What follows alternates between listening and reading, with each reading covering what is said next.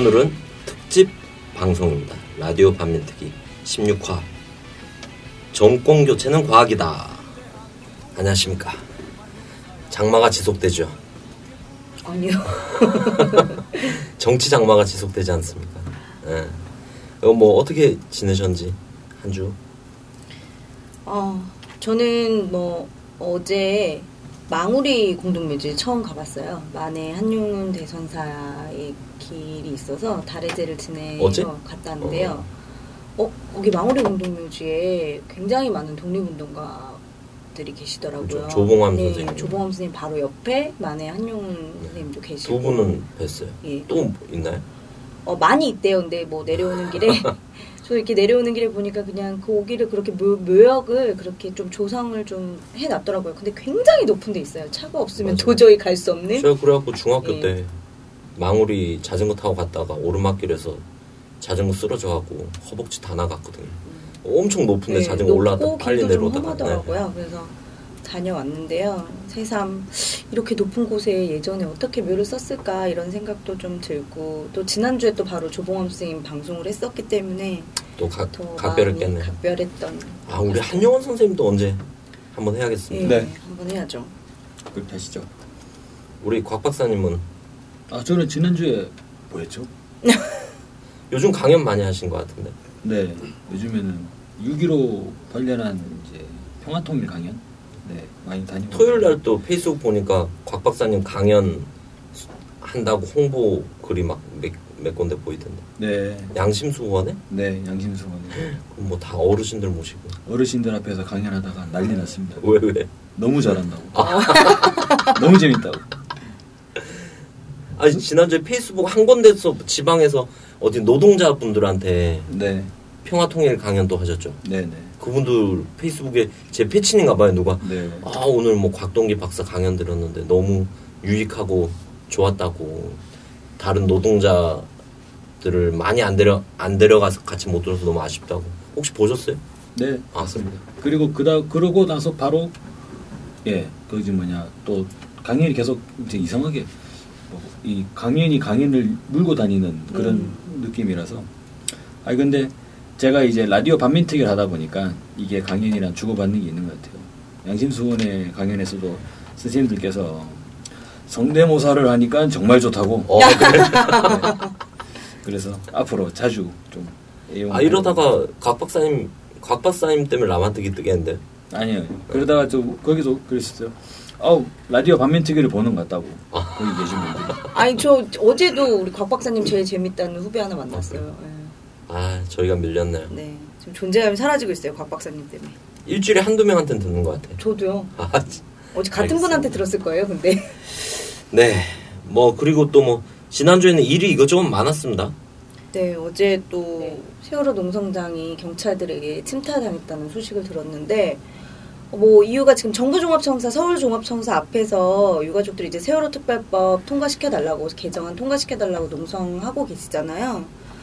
근데 이제 전날 바로 우리 또 세월호 800일 문화제가 있었죠. 토요일 날 문화제 끝나고 거기서 이제 노숙 농성을 하고 계셨는데 해가 어제 더웠잖아요. 그래서 아침에 이제 차양 막 치는데 좀 약간의 실랑이가 있었다고들 하더라고요. 그러더니 이제 오후에 종로구청하고 경찰이 들이닥쳐서 차양막 철거하고 또 그 나무에 노란 리본들을 달아놨는데 불법 시위 용품이라고 하면서 그 나무에 달아놓은 노란 리본도 막 다 뜯어가고 이런 과정에서 항의하시다가 유가족들이 좀 연행되시고 또 우리 416TV라고 해서 방송 이렇게 찍, 찍으시잖아요. 416TV 방송하시잖아요.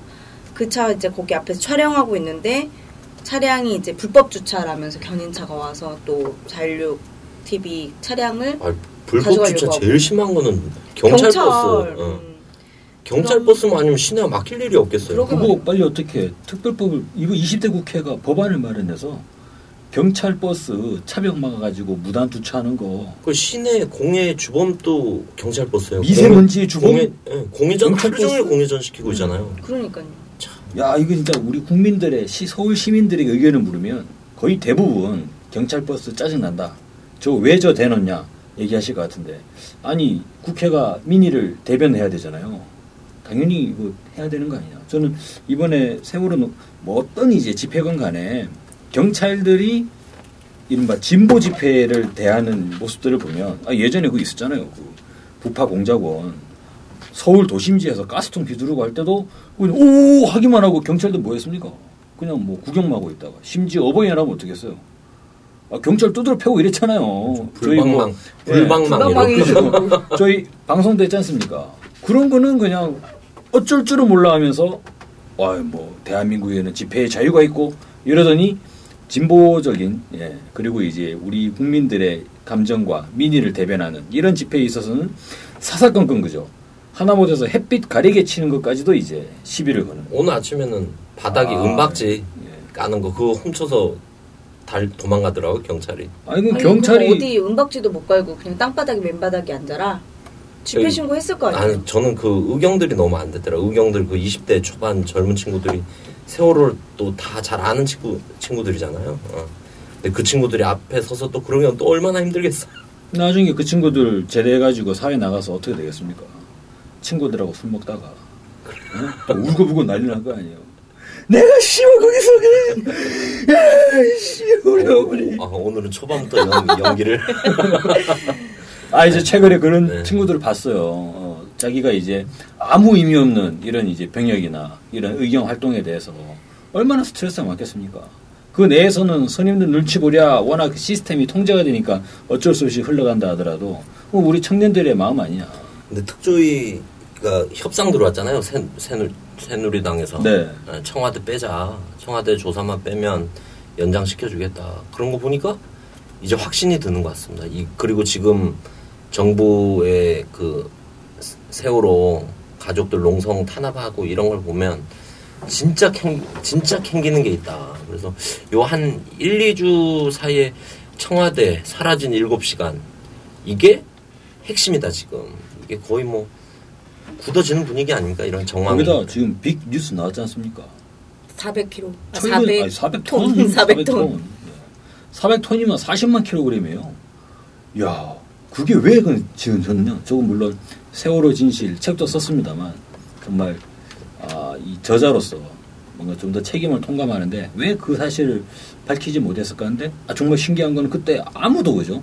그런 데 대한 이야기는 없었어요. 심지어는 세월호의 카고 내에 그러니까 하나의 거대한 이제 그 공간, 그러니까 화물 공간이 있잖아요. 그 로로선이기 때문에.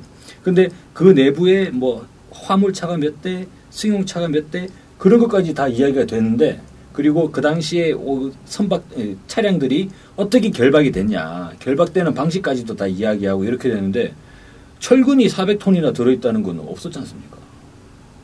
야, 이거 정말 빨리 조사가 돼야 되죠. 그럼요. 그런데 당연히 또 정해진 프로세스상 어떻게 됩니까? 인양해야 되잖아요. 세월호 인양. 세월호는 인양한다고 하는데 특조위는 이제 문을 닫아라. 이게 말이 됩니까 이게? 그럼 인양한 거는 누가 조사하나요? 특조위가 문을 닫으면 이제 박근혜 정부가 조사하겠죠. 조사는 할까요? 모르죠. 아, 저는 이 세월호가 건져 올려지면 인양이 되면 이 세월호를 과연 뭐 천안함 사고나 뭐 이랬을 때처럼 전시를 할 것인가 공개를 할 것인가 이것도 너무 지금 그러지 못할 것 같거든요. 박근혜 정부 캥기는 게 있, 어서 그런 것도 너무 걱정이 되네요. 그래서 아, 세월호 보면서 어제 같은 경우 울기도 사람들 많이 울더라고요. 가족들 막 끌려가시는 거 이런 거 보면서는.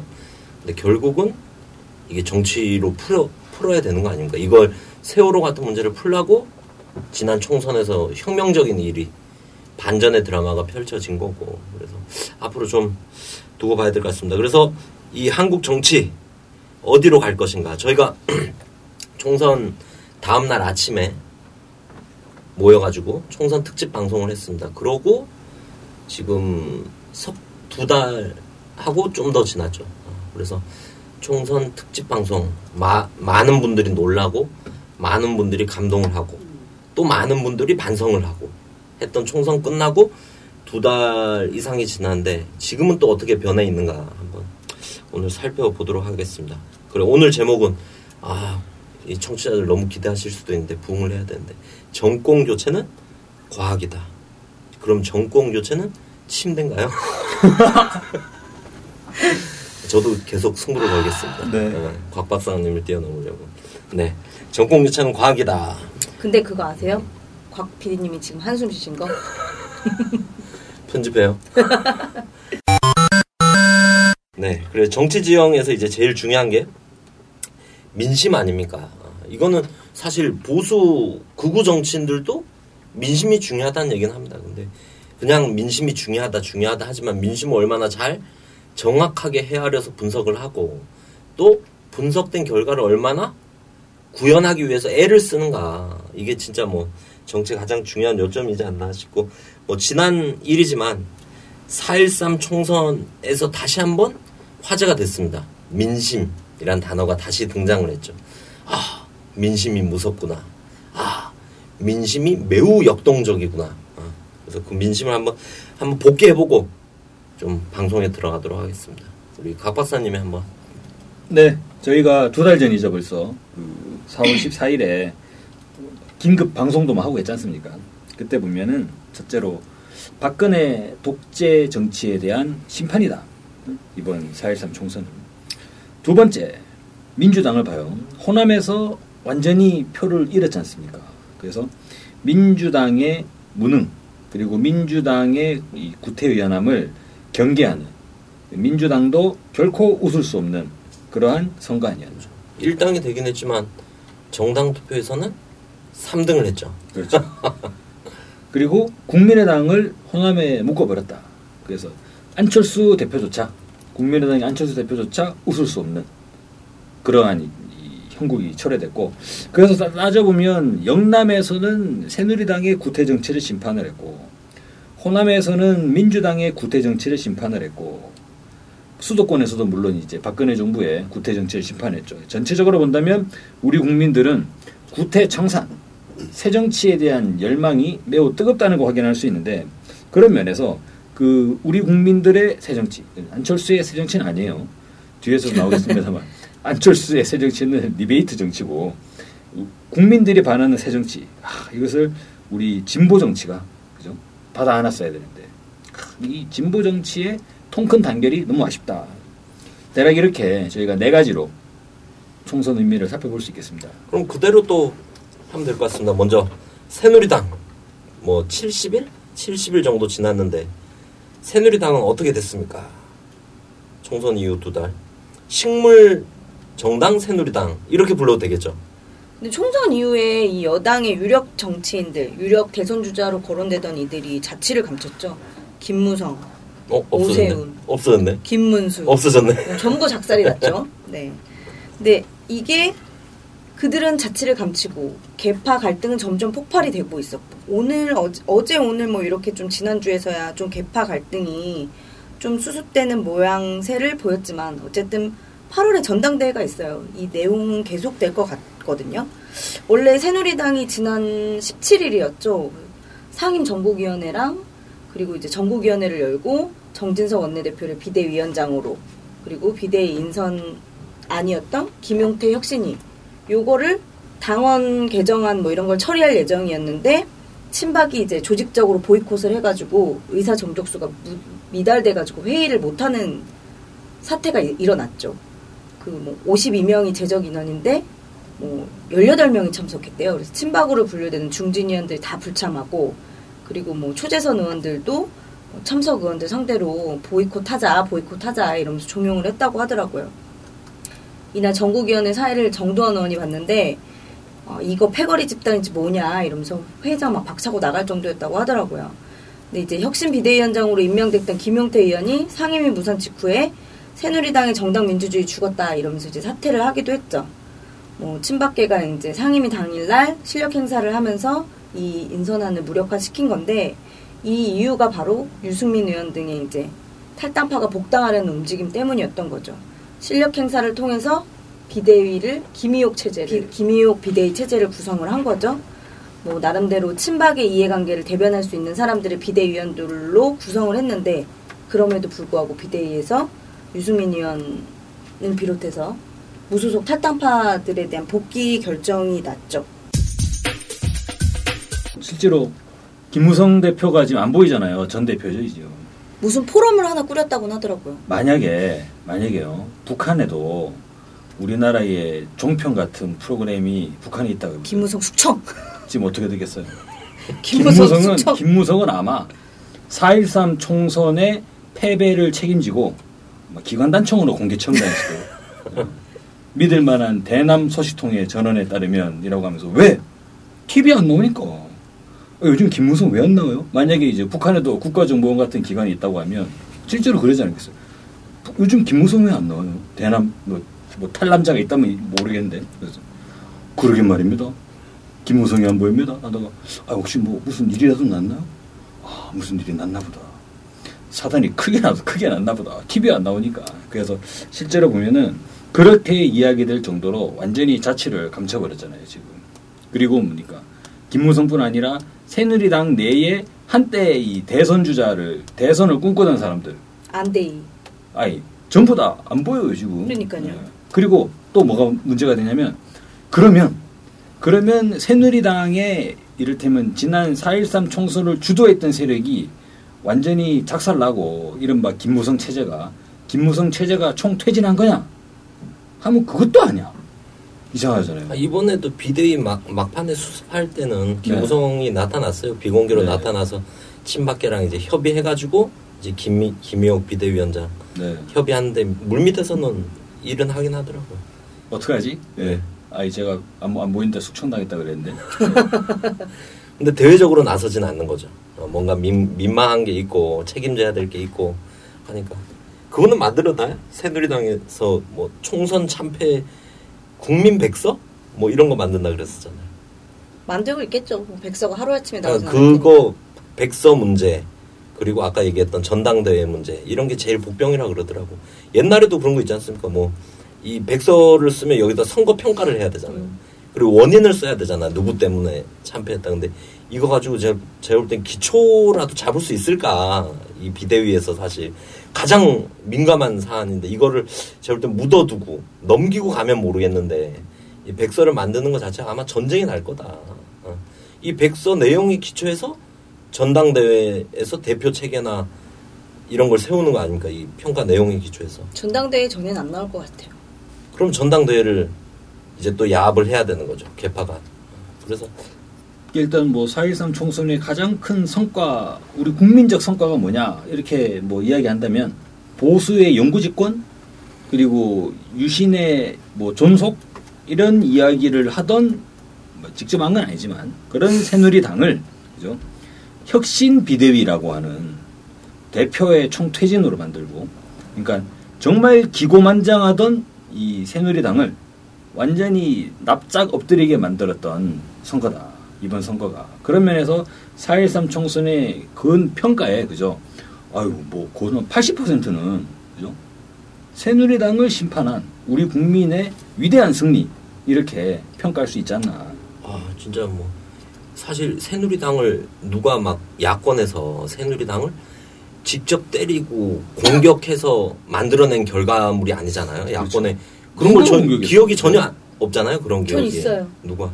무소속 서초 의뢰서 출마한 네. 김수근 후보가. 아 근데 아니, 우리 너무 국민적인 입장에서 보면. 네. 네. 그건 너무 미미한 거고 사실. 아니. 저는 지금도 탄핵 정국은 이어지고 있다고 생각해요. 우리 국민들 탄핵 바라고 있지 않나요 지금? 조선일보가 그랬나요? 네. 탄핵 언급이 됐지 않습니까? 이번 총선 결과를 보면서. 아니, 저는 뭐, 우리 국민들의 민심은 당연히 대통령 탄핵으로 간다고 생각합니다. 아, 그러면 국회가 민의를 대변한다고 하면 20대 국회는 대통령 탄핵안을 탄핵 국회죠. 예. 발의할 수 있는 국회는 돼야 되는 거네, 적어도. 근데 지금 정치 구도에서 쉽진 않죠. 네. 어, 이게 야권이 잘. 싸워서 만들어낸 결과물이 아니라 네. 야권 정치인을 뛰어넘어서 어 니들이 이거 이래 우리가 직접 때려야겠다 그래서 때렸는데 지금 두 달 반 동안 식물 정당을 만들어 버렸잖아요. 얘네가 네. 맞고 나서 정신을 못 차리는 거잖아요. 사실 지금까지 2번에 있는 거죠 어, 새누리당. 왜?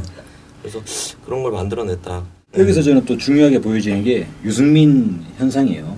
그러니까 새, 새누리당이 총선 책임론으로 시끄러울 거다라고 생각했는데 이게 이례적으로 그죠? 이를테면은 친박계가 완전히 득세하는 방향도 아니고 근데 유승민이 누굽니까? 박근혜 대통령이 배신의 정치라고 이야기했고 어, 선거에서 심판을 해야 된다라는 뉘앙스로 이야기했지 않습니까? 예를 들어서 새누리당 내에서 그러니까 전부 다 그 당시만 하더라도 박근혜 대통령 명함 가지고 선거운동하던 그 새누리당 내에서 대통령이 그렇게 얘기했다 그러면 그 사람은 정치 인생 끝난 거잖아요. 존영도 내리라고 그랬잖아요. 유승민한테. 근데 왜 유승민 의원은 여전히 견, 건재한 거냐? 않습니까? 키웠으니까. 네, 맞습니다. 제가 아니, 나중에 드리고 싶은 그죠? 미국과 연계돼 있다고 알려진 정치인들은 쉽게 죽지 않아요. 그래서 저는 음. 박근혜 대통령이 더 예민한 것 같아요. 유승민에 대해서. 왜냐하면 네. 백성학이 5년 동안 키웠다. 백성학은 미국의 뭔가 스파이 역할을 한다. 이런 걸 청와대가 모를 리가 없잖아요. 그리고 처음부터 네. 더 나가면 애초에 유승민 의원이 박근혜 대통령의 친박의 중심으로 이렇게 거론되게 된 계기가 뭡니까? 그때가 2004년이잖아요. 그러니까 어, 노무현 대통령 탄핵을 한나라당이 섣부르게 제기하다가 구- 이- 이번하고 마찬가지네요. 국민의 탄핵 역풍을 맞고 완전 작살났잖아요. 그러고 나서 박근혜 대표 급거 박근혜를 한나라당 대표로 들여와가지고 뭐 했습니까 그때? 눈물 정치 이제 울기 시작했잖아요, 그죠? 예, 그래서 천막 치고 아 우리 못 살겠다 도와달라 한만 도와달라 열심히 하겠다. 그때 그때 대표 비서 실장이죠. 실장, 음. 대표 비서 실장을 초선 의원이던 유승민 의원이 발탁이 됐어요. 그때는 잘 몰랐는데 곰곰이 생각해 보니까 백성학이 5년 동안 키웠다면서요. 그러면 졌어? 응, 아니, 그 위기 국면에 그 절체절명의 위기 국면에 아직까지 한나라당의 대표로서 제대로 검증되지 못한 그때까지는 박근혜라는 의원을 한나라당 대표로 세웠다는 거예요. 이건 하나의 저는 범보수 진영 일종의 도박 아니냐. 그러면 이 대, 대표를 보좌를 해야 되잖아요. 누구를 가지고 이 대표를 보좌하게 할 거냐 하면 당시의 대표 비서실장은 상당히 중요한 역할이라는 거죠. 근데 백성학이 뭐라 했습니까? 유승민이 똑똑하다며. 저는 뭐 딱히 이렇게 말씀드리진 않, 않겠습니다만 박근혜 대통령의 부족한 점을 유승민이 채워줄 수 있다는 거죠. 아 그림이 와꾸가 들 와꾸란 말해야 되나? 예, 들어맞잖아요. 어. 근데 어쨌거나 그렇게 해서 연결됐다는 말이에요. 그러면 박근혜 대통령이 바라보는 유승민 의원은 단순히 아니 저 초선 의원 내가 키워줬더니 말이지 어? 은혜를 몰라봐 자식 너 네가 뭔데 감히 우리 아빠가 대한민국 우리 아빠 거야 근데 닌 뭔데 감히 네가 나한테 지금, 예. 정수생명 끝내는 건 일도 아닌 거죠. 예. 한 명. 원래는 그래가지고 그냥 그대로 작살 나야 되잖아요. 아 근데 작살이 안 나더라 이거요 유승민이 예.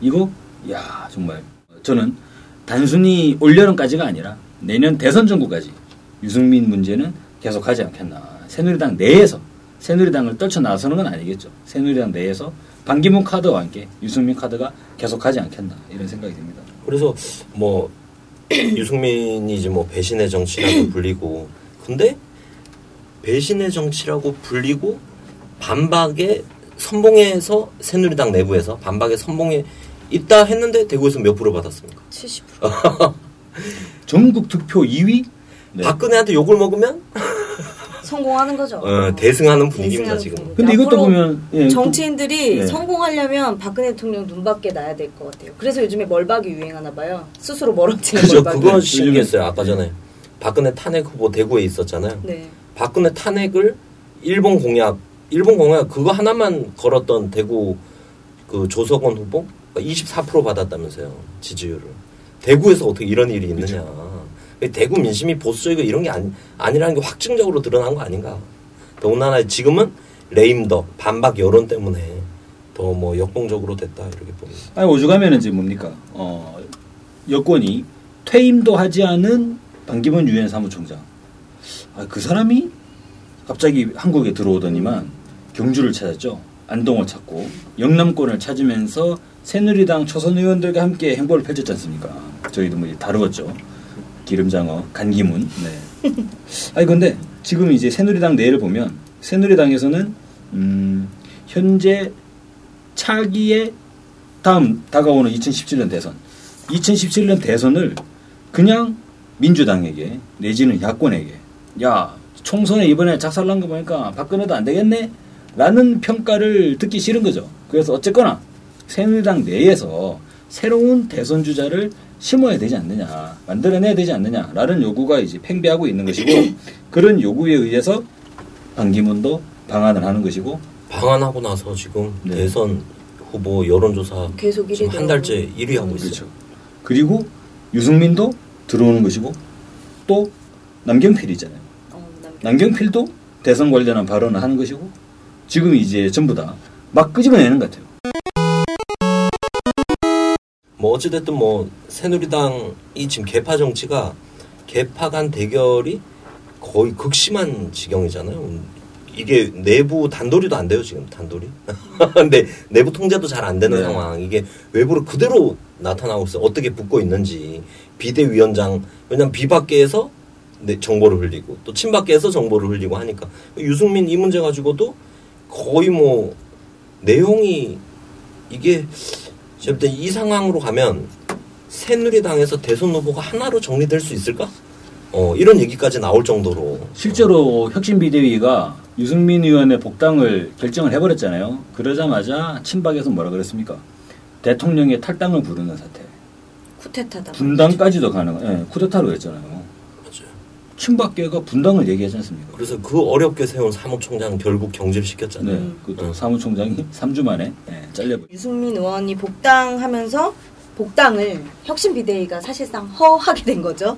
근데 이걸 막 그렇게 쿠데타라고 막 이러면서 했었는데 그러니까 김희옥 비대위원장이 뭐 자기는 취임할 때 난 초개파라고 막 이러더니 바로 당무를 거부하고 잠적을 했죠. 네.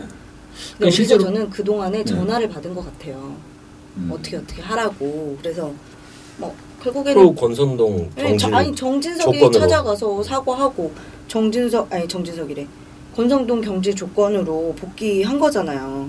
근데 복당하면서 유승민 의원 사과 받아내야 된다고 막 또 이런 일도 있었고 그랬잖아요. 그런 모습들이 나타나는 이유가 뭐냐 이걸 보면 제가 이제 여기저기 다니면서 뭐 강연 자리에서도 그러는데 새누리당 뭔가 이상하지 않습니까?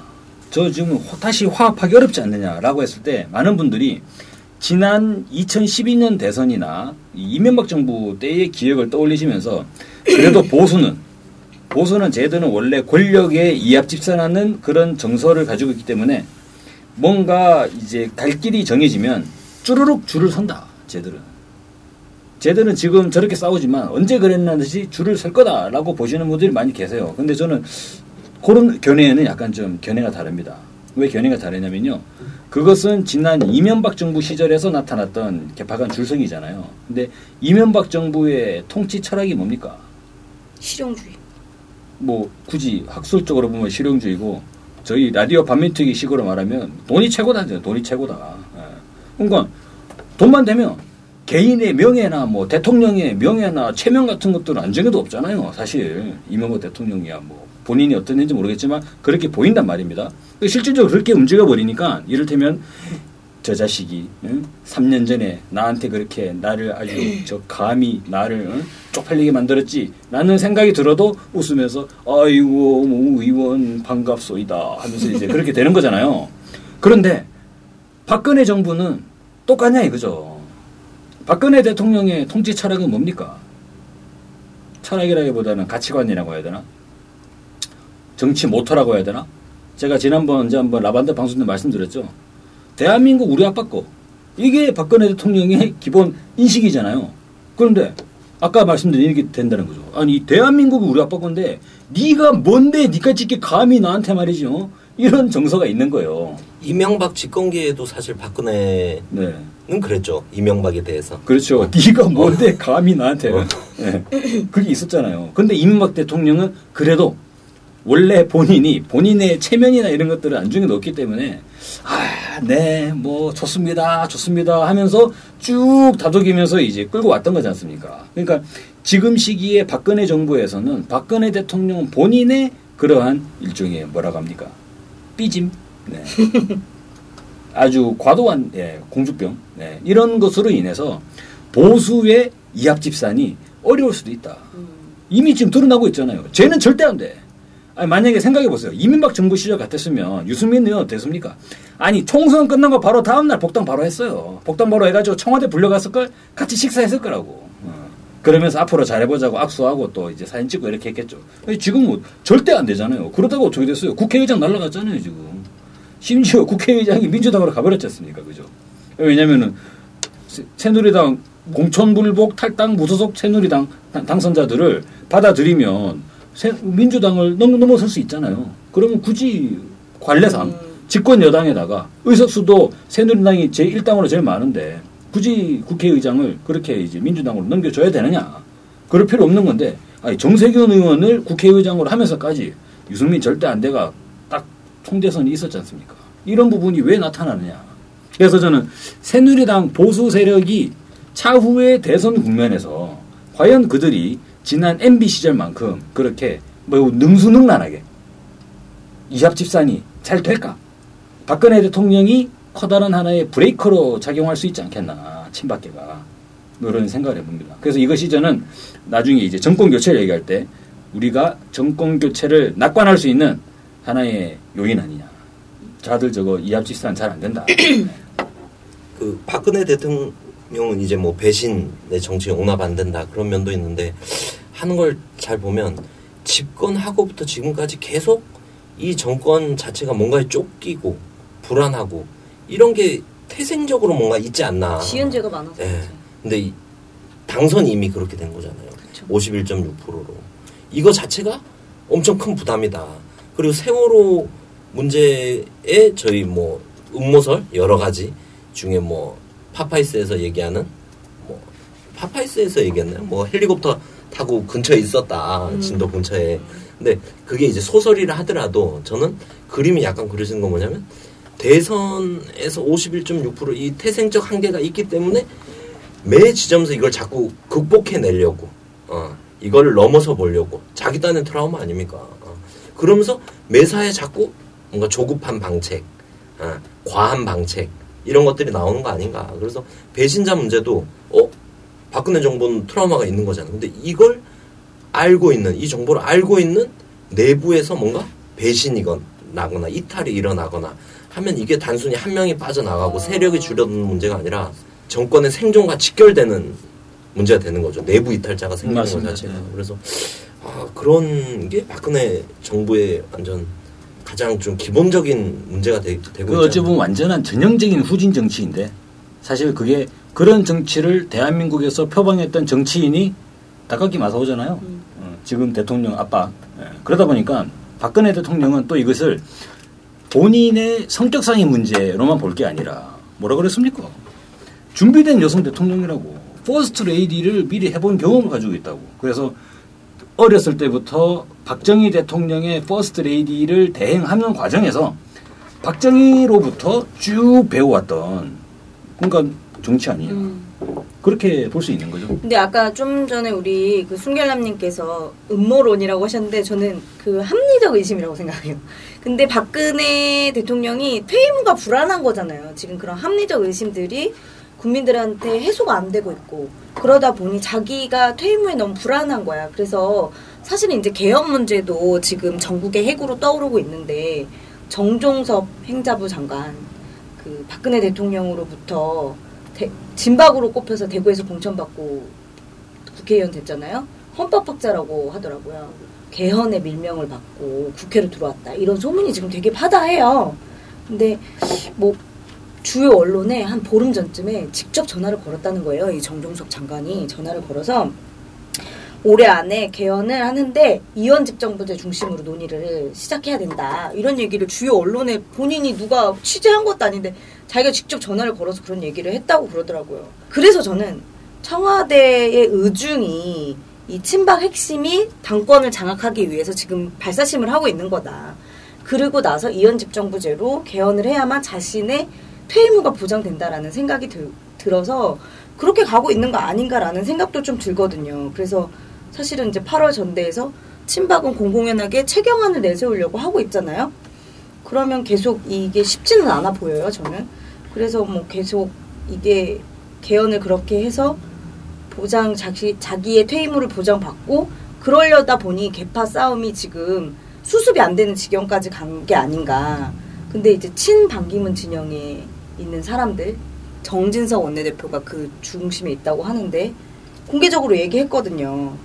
그들만의 잔치다 이러면서 개헌에 반대하는 입장을 공공연하게 얘기를 했거든요. 김무성 대표도 뭐 아까 뭐 수면 아래에 있지만 개헌을 위한 포럼 같은 걸 또 만들었어요. 비박이 이렇게 나가는 이상 당내 분란은 가실 수가 없- 없는 상황이죠. 그래서 지금 당내에서 그런 일이 있느라고 아무것도 새누리당이 안 하고 못 하고 있는 상황인 것 같아요. 저는. 비박 친박도 난리 났는데 대구 여, 그 TK PK도 지금 난리 났잖아요. 네. 그 뭐 이제 영남권 신공 신공항 문제 가지고 그 사실 영남권도 내부를 보면요. 이 낙동강 중류 지역의 경북 지역과 경남 지역의 사이가 별로 안 좋아요. 음, 네. 대구 사람들이 그러니까 야구를 할 때도 보면 음. 삼성을 많이 응원하잖아요. 대구니까. 제일 싫어하는 팀이 어딘 줄 알아요? 주로 롯데를 싫어해. 음. 네. 그거 신기하대. 근데 이번에 한 이제 집에서 그래. LG랑 두산도 서로 싫어하고. 아, 그래요? 이번에 저기 뭐냐 그 영남권 신공항 문제 얘기가 나올 때 결국에는 김영공항으로 낙찰이 나보다 나버리다 보니까 아마 부산 지역은 난리가 난 것 같아요. 이게 근데 한번 생각해 보세요. 요즘에 해외 여행 많이 가잖아요. 아이, 많이들 가시죠? 여러분들도. 전 일상적으로 지난번에도 일본 네, 다녀오고 우리 우리 어, 저도 작년에 미국 갔다 왔어요. 네, 네. 다들 가시잖아요. 네. 그런데 요즘에 부산권을 봐요. 부산권이 부산 광역시가 인구가 450만. 거기다가 창원이 마산, 창원, 진해 통합을 했지 않습니까? 광역시권이 되죠. 울산도 광역시가 있죠. 그러니까 이 경남 벨트 지역에 남쪽 지역에 인구가 꽤 되는 거예요. 그건 서울특별시의 육- 뭐 서울특별시보다 크다고 볼 수는 없지만 하나의 커다란 그 거주권이 되는 거죠. 그런데 그 한 600만 명, 700만 명에 달하는 경남 지역에 계신 분들이 해외여행 가시려면 어떻게 해야 돼요? 새벽부터 버스 타고 인천공항까지 와가지고 인천공항에서 내려가지고 그때부터 이제 뭐 이 차 뭐냐 보딩 패스 해가지고 이제 들어가는 거예요. 그러니까 얼마나 불편해 그분들이. 그래서 영남권의 신공항, 국제공항 요 해달라는 게 주로 보면 또 그 새누리당을 지지하시는 분들 주로 형편 먹고 사실 만한 분들, 음. 예. 해외여행 자주 가시는 분들 그런 분들 속에서는 이게 현실적 과제 아니냐. 그거 아세요? 예전에 고액권이 있잖아요. 5만 원짜리 고액권이 만들어졌을 때도 저희 서민들 입장에서야 뭐 고액권이 있으면 있고 없으면 없는 거지. 그거 뭐 뭐하러 만드냐라고 얘기 드는데 돈이 있으신 분들에게는 이게 현실적이고 실질적인 문제더라고요. 그럼요. 생활의 문제였어요. 5만 원권은 네. 찍어서 시중에 내보내면 바로 반수가 증발을 한대요. 네. 쟁여 놓는 거죠. 아니 그때 그때는 이제 제가 아시는 분은 어떤 상황이었냐면 지갑이 두꺼워가지고 돈을 넣어 다닐 수가 없대요. 그래서 맨날 이제 10만 원짜리 수표를 끊어야 되는데 은행 가서 10만 원짜리 수표 끊기 귀찮잖아 이게. 그러니까 매번 이 주말에 한 어디 가면 한 번에 뭐 200, 300원 쓰, 고 오셔야 음. 되는데 지, 지갑에다 지갑이 빵빵 아버지 해져버리잖아요. 그러니까 생활이 불편하다는 거예요 이게. 음, 그런 아시는 분이 있어요? 아니 좀- 카드를 쓰면 되죠 왜? 아, 카드 아, 남은 왜 그러세요? 아, 네. 소득이 다 네. 잡, 네. 그 네. 쓰는 게 다 잡히잖아요. 우- 우리는 상관없는 영역이네. 그렇죠, 그렇죠. 네. 그러다 보니까 5만 원권이 나오게 되면 어 그리고 또 이게 있잖아요. 5만 원권이 나오기 전에는 모든 로비가 이제 사과 상자로 통했는데 5만 원권이 비타 나오면서. 예, 비타 그러네. 500으로 예, 아주 편리해지는 그런 면들이 있잖아요. 근데 마찬가지로 이 뭐 영남권 신공항도 보면 일반 서민들의 요구하고 실제로 먹고 살만하고 괜찮으신 분들의 요구는 생활 적으로 정말 달라질 수가 있어요. 실제로 부산의 해운대 그 가보세요. 해운대에 있는 그 아파트 단지, 주상복합 단지들 보면 의리의리합니다. 그건 뭐 서울의 강남 필적해요. 거기 사시는 분들이 근데 해외여행 갈 때마다 어떻게 됩니까? 아니 내가 왜 어? 내가 뭐가 부족해가지고 내가 씨, 새벽부터 버스 타고 인천까지 가가지고 거기서 비행기 타고 또 올 때도 피곤해 죽겠는데 인천에서 시차도 적응 안 되는데 거기서 버스 타고 또 몇 시간 동안 내려와야 되고 얼마나 불편해요. 근데 이제 그런 요구들이 있다는 거예요. 근데 이게 결국은 어떻게 됐습니까? 그냥 김해공항, 김해 신공항. 네, 김해 신공항. 신- 그래, 공항이라고 대구. 대구에 부산만이 아니라 대구의 친박 의원들도 이번엔 불평을 쏟아내더라고요. 쏟아내죠. 네. 네. 그럼 자기 표랑 연관되는 거예요. 그래서 이게 뭐 좀 공항 문제가 중요한 게 아니라 제가 볼 때 친박 비박에다가 네. TK, PK 분열까지 완전 엎친 데 덮친 매우 격으로. 외환이네요. 그래서 난리가 났다. 이런 걸 보면 제가 볼 땐 새누리당이 여론을 지금 완전 주도를 하고 있습니다. 지금 어, 자체 내분이 일어나니까 안 좋은 방향으로. 네. 대선 때까지 이렇게 가지 않겠나. 주도적으로 욕을 얻어먹다 보니까? 주도적으로. 예, 이거 욕을 다 먹고 있어요 새누리당이 새누리당 욕을 다 먹고 보니까 오히려 그죠 민주당이 예전에 예전에 보면 민주당이 주로 욕 먹는 거는 민주당이 주로 했지 않습니까 심지어는 민주당 물론 더 그때는 민주, 이제 더 예. 그러니까 그때는 이제 정당 이름은 달랐지만 왜 회초리 맞는 순회도 했잖아요. 당 지도부가 그죠. 예, 얼마나 욕을 많이 먹었으면. 근데 이번 4.13 총선의 또 성과는 뭐냐. 이 욕 먹는 게, 그죠? 넘어갔어요. 새누리당. 사람들 만나면 다 누구 욕합니까? 새누리당. 요즘에 새누리당 욕하죠. 요즘 박근혜 대통령 욕 많이 해요. 음. 어, 영남 지역에서. 네. 근데 영남 지역에서는 박근혜 대통령 욕이 이제 시작이 됐지만 저는 뭐 수도권에서 제가 이제 주로 이제 술자리에서 만나는 사람들은 더 이상 대통령 욕을 안 하더라고요. 이제 하도 많이 해서 그건 이제 질리고 더 이상 욕할 것도 없고 예, 더 이상 욕할 것도 없고 욕해봤자 그냥 그렇죠. 근데 영남권은 이제 욕이 막 시작이 되는 것 같아요. 예, 그래서 막 저희 어머니께서도 주로 보면은 아침에 등산을 갔다 오시잖아요. 마 요즘 마니 니 하나? 요즘 마 여, 분위기 장난 아니디? 막 이런 얘기 마시거든요. 네, 그렇습니다. 그리고 또 한 가지 문제가 더 있습니다. 그러니까 이제 새누리당 내에서 그 박근혜 대통령으로 인한 갈등 요소가 존재하는데 또 한 가지 이건 이제 미국을 또 생각을 해봐야 되죠. 보수 정치 세력이니까 미국이 볼 때 과연 미국은 새누리당이 마음에 들까? 이안 들지, 문제가 지금. 나오는 거죠. 걱정이 되죠. 걱정이 되지. 특히나 이제 4.13 총선 저는 그것도 걸려요. 4.13 총선 때 왜 대선 때와 같은 지방선거 때와 같은 김무성이 얘기했던 버스가 가동이 안 됐을까? 어, 막판에 가동이 됐는데 그 모양이었을지도 몰라. 못했을 수도 있고 안 했을 수도 있다. 그럼 안한 이유에서는 이대로 새누리당을 그냥 건져준다고 될 문제가 아니구나. 라는 판단을 또 누가 하지 않았을까 이런 생각도 들더라고. 뭐 소설이지만 제 진짜 신기한 게 4.13 총선 이후에 조선일보 사설을 봤거든요. 거기에 안철수 대표가 나와가지고 야권이 분열했기에 이 정도에서 끝난 거지. 음. 안 그랬으면 더 작살날 수도 음. 있다. 그래서 안철수도 그렇지만 반기문이 갑자기 등장을 하고 네. 유승민이 복당이 되고 그리고 또 특이한 게 아까 전에 그 유승민이 그 국회의원 그룹 국회 여러 연구 그룹이 있잖아요. 근데 어젠다 2050이라는 데 유승민이 가입을 했어요. 근데 여기는 그 정치의 중도와 그러니까 새누리당에서도 중도 네. 어, 또 민주당에서도 가요. 민주당에서는 김종인 대표가 여기 가입을 했어. 음. 그래서 중도 민주당에 그러니까 또 하필이면 또 김정희 대표가 또. 그죠 유승민과 김종인 네. 같이 있단 말이에요. 둘 다 막 갑자기 버터 냄새가 막 풀풀 나시는 그 거예요. 김종인이 뭐라 그랬어요? 당 대표를 그만두면 자기는 개헌. 내각제 개헌에 올인하겠다 그랬잖아요. 네. 뭔가 이게 지금 새누리당과 민주당 이 문제가 아니라 뭔가 다른 그림이 만들어질 수도 있는 뭔가 움직이겠다. 왜냐면 박근혜로는 안 될 것 같으니까. 새누리당으로는 정권 교체가 안 될 것 같으니까. 이재호가 또 뭘 하고 있습니까? 이재호가. 어, 친 에- MB 계열 모아놓고 자기는 당 만들겠다. 우려가 많겠지만 이대로 가- 그냥 신당을 창당해서 대선에 도전해 보겠다고 하고 아유, 있는 그 오빠 거죠. 기운도 좋네. 그래서 그 내년 대선이 상당히 복잡성이 보여질 수 있다. 음. 왜냐하면 이 상황으로 가서는 새누리당이 이길 수 없다는 게 이제 얘네가 볼 때는 확실한 거고 부정선거 같은 경우도 너무 다 주시를 하고 있잖아요. 모든 국민이나 야당이나 이런 한 번 당했으니까. 더군다나 저희가 또 주목받는 인물 방송도 했지 않습니까? 그 김병기 의원 이번에 민주당으로 국가정보원 사람이 민주당 가버렸잖아요. 뭐 그런 부분도 존재한다고 보고. 그래서 이번에는 이번 대선 때 버스는 단순히 그냥 51.6%를 만드는 버스가 아니라 보수가 아닌 듯한 어. 보수 진영 여기다가 또 핵폭탄이 하나 떨어지는 거 아닙니까? 뭐예요? 개헌. 어, 개헌으로 사람들이 어 어 어 할 때 누가 될지 모르는 거죠. 지금 반기문이 나설지 유승민이 나설지 안철수가 나설지 네. 어, 모르는 상황. 어. 근데 이 세 중에 누가 나서든 보수 진영의 후보로 사실 가능한 거잖아요, 지금. 그래서 이 버스가 이런 버스 가동을 지금 하고 있, 는거 아닌가. 그래서 플랜 저는- B, 네. 플랜 B를 대비하고 있다. 바뀌었다고 할 수는 없죠. 바뀌었다고 아직 할 수는 없지만 친박 비박 싸우는 이제 뭐 사실 전당대회 때 전당대회가 누가 이겨? 친박이 이겨. 아니면 바- 비박이 이겨. 누가 이기더라도 그때가 마무리 지점이겠어요?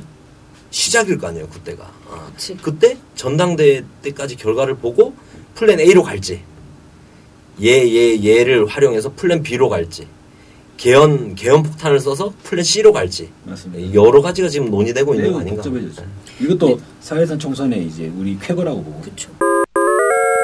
개헌 논의는 지금 사실은 뭐 그 정세균 국회의장도 개헌에 찬성하는 민주당 내에. 원래 이제 개헌 예, 예. 의견들이 있었죠. 네, 계속. 그렇기도 하고 저는 이제 박 언니는 미국으로부터 완전히 버림을 받은 것이 아닌가라는 생각은 좀 들거든요. 근데 어쨌든 개헌이라는 거는 뭐 그들 각각 각각의 다 이해관계가 지금 맞아 떨어지고 있지 않나.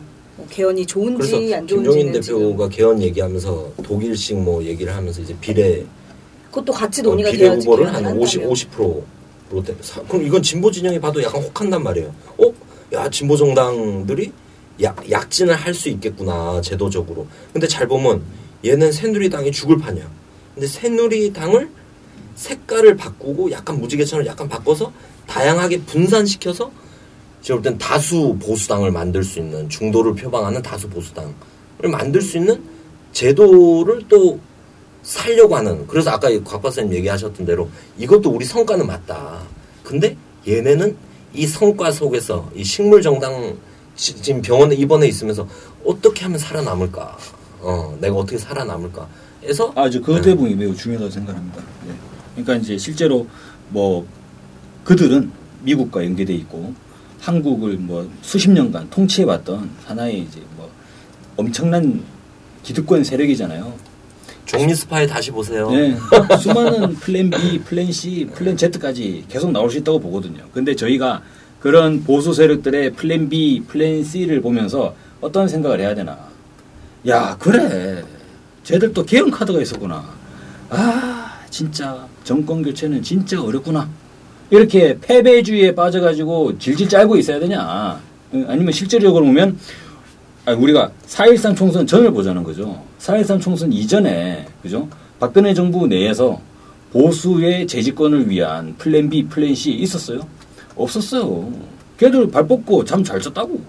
그러다가 4.13 총선 끝나니까 어떻게 돼요? 지금 미국부터 시작해가지고, 아니, 밤에 잠을 못 자잖아요, 지금. 얘네 몇일 밤샘하고 있었걸, 지금?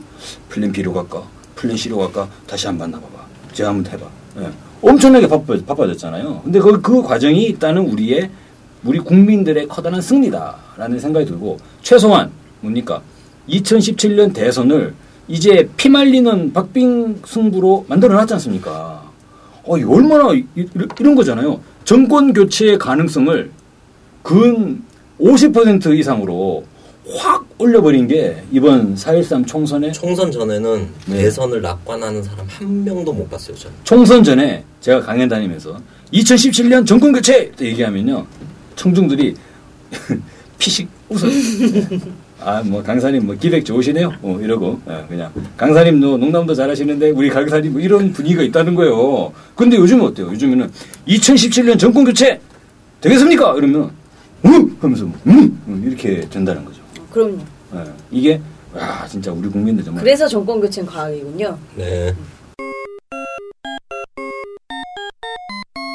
그래서 전체적으로 정리를 한번 해보면 새누리당 내에는 두 가지 모순이 존재하는데 하나는 이제 미국과 보수 정권 보수 진영 간의 문제. 이것은 뭐냐면 박근혜 대통령을 계속적으로 활용하는 방향으로 친미 세력을 육성할 거냐 미국 입장에서 아니면 박근혜 대통령과 거리를 두면서 친미 세력을 육성해야 될 거냐. 그래서 미국은 한국의 친미 세력을 육성하는 데서 방향을 전환해야 되는 그러한 지금 문제에 봉착해 있다는 거죠. 이게 하나의 문제가 되고 또 한 가지는 그런데 중요한 문제는 박근혜 대통령이 현재의 보수 세력의 중심이라는 거예요. 그잖아요. 박근혜가 누굽니까? 아니, 대한민국의 대통령이잖아요. 그죠? 대통령이라는 자리는 누구를 차기로 뭔가 만들어낼 수는 없지만 누구가 안 되게 할 수는 있는, 있는 사람이잖아요. 저희 그런 얘기 하지 않습니까? 그런 사람이 대통령에 있는데 그 박근혜 대통령이 어떤 사람이냐? 이명박과 달리 예, 엄청나게 속이 있잖아요. 밴댕이 같죠. 뭐, 예, 한번 어떻게 딱 걸리면, 그죠? 잘 기억력이 좋은 분이에요. 예. 그러다 보니까 보수 진영 내에서 합종연애. 언제 그런 일이 있었냐는 듯이 다시 모여가지고 우리는 친구 하면서 비빔밥을 먹고, 아, 저 저번 깜짝 놀랐어요. 총선 때 보면은, 그러니까 최경환하고 김무성 전 대표하고 막 둘이 끌어안고 뭐 브루스를 추고 난리가 났는데 그런 거는 절대 안 하는 스타일이라는 거예요. 그런 두 가지 요인에 의해 가지고 보수 세력의 아주 원활한 정권 재창출은 불가능하다 현재 불가능하고 어떠한 세력이건 간에 그가 안철수가 됐건 반기문이 됐건 아니면 유승민이 됐건 누가 됐건 간에 누구든지 뭔가 현 이 정부 시기에 2017년 대선에서 어떠한 작용을 하려면 박근혜 대통령과의 마찰은 불가피하다. 어, 그렇지 않습니까 지금? 그러니까 우리는 해볼만하다. 이렇게 이야기할 수 있을 것 같아요. 대표님, 주권방송에서 샴푸를 공동 구매한다면서요? 네, 주권방송 후원을 위한 천연 한방 샴푸 100세트를 한정 공동 구매하고 있습니다. 네, 천연 한방 샴푸라고요? 경피독이라고 들어보셨죠? 피부를 통해서 흡수되는 독인데요.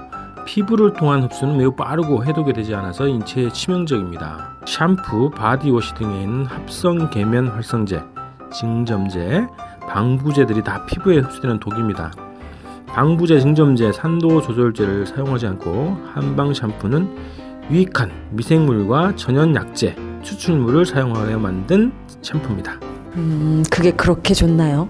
K의 미생물을 사용해서 두피에 기생하는 모낭충, 비듬균을 감소시키고 천연 방부 효과가 있는 정향과 계지를 사용해서 피부 트러블이 거의 없습니다. 아, 네, 탈모 방지 효과도 있다면서요? 천연 약재 추출물을 사용해서 지속적으로 사용할 경우에 머리카락이 어, 덜 빠지게 되고요. 모발이 풍성하고 또 윤기가 있어짐을 느낄 수 있습니다. 어떻게 구입할 수 있습니까? 축구방송 홈페이지에서 배너를 누르시면 주문소로 이동합니다. 주문하시고 입금하시면 바로 롬즈를 만날 수 있습니다. 주권방송 후원을 위한 천연 샴푸 공동 구매. 많은 구매 부탁드립니다.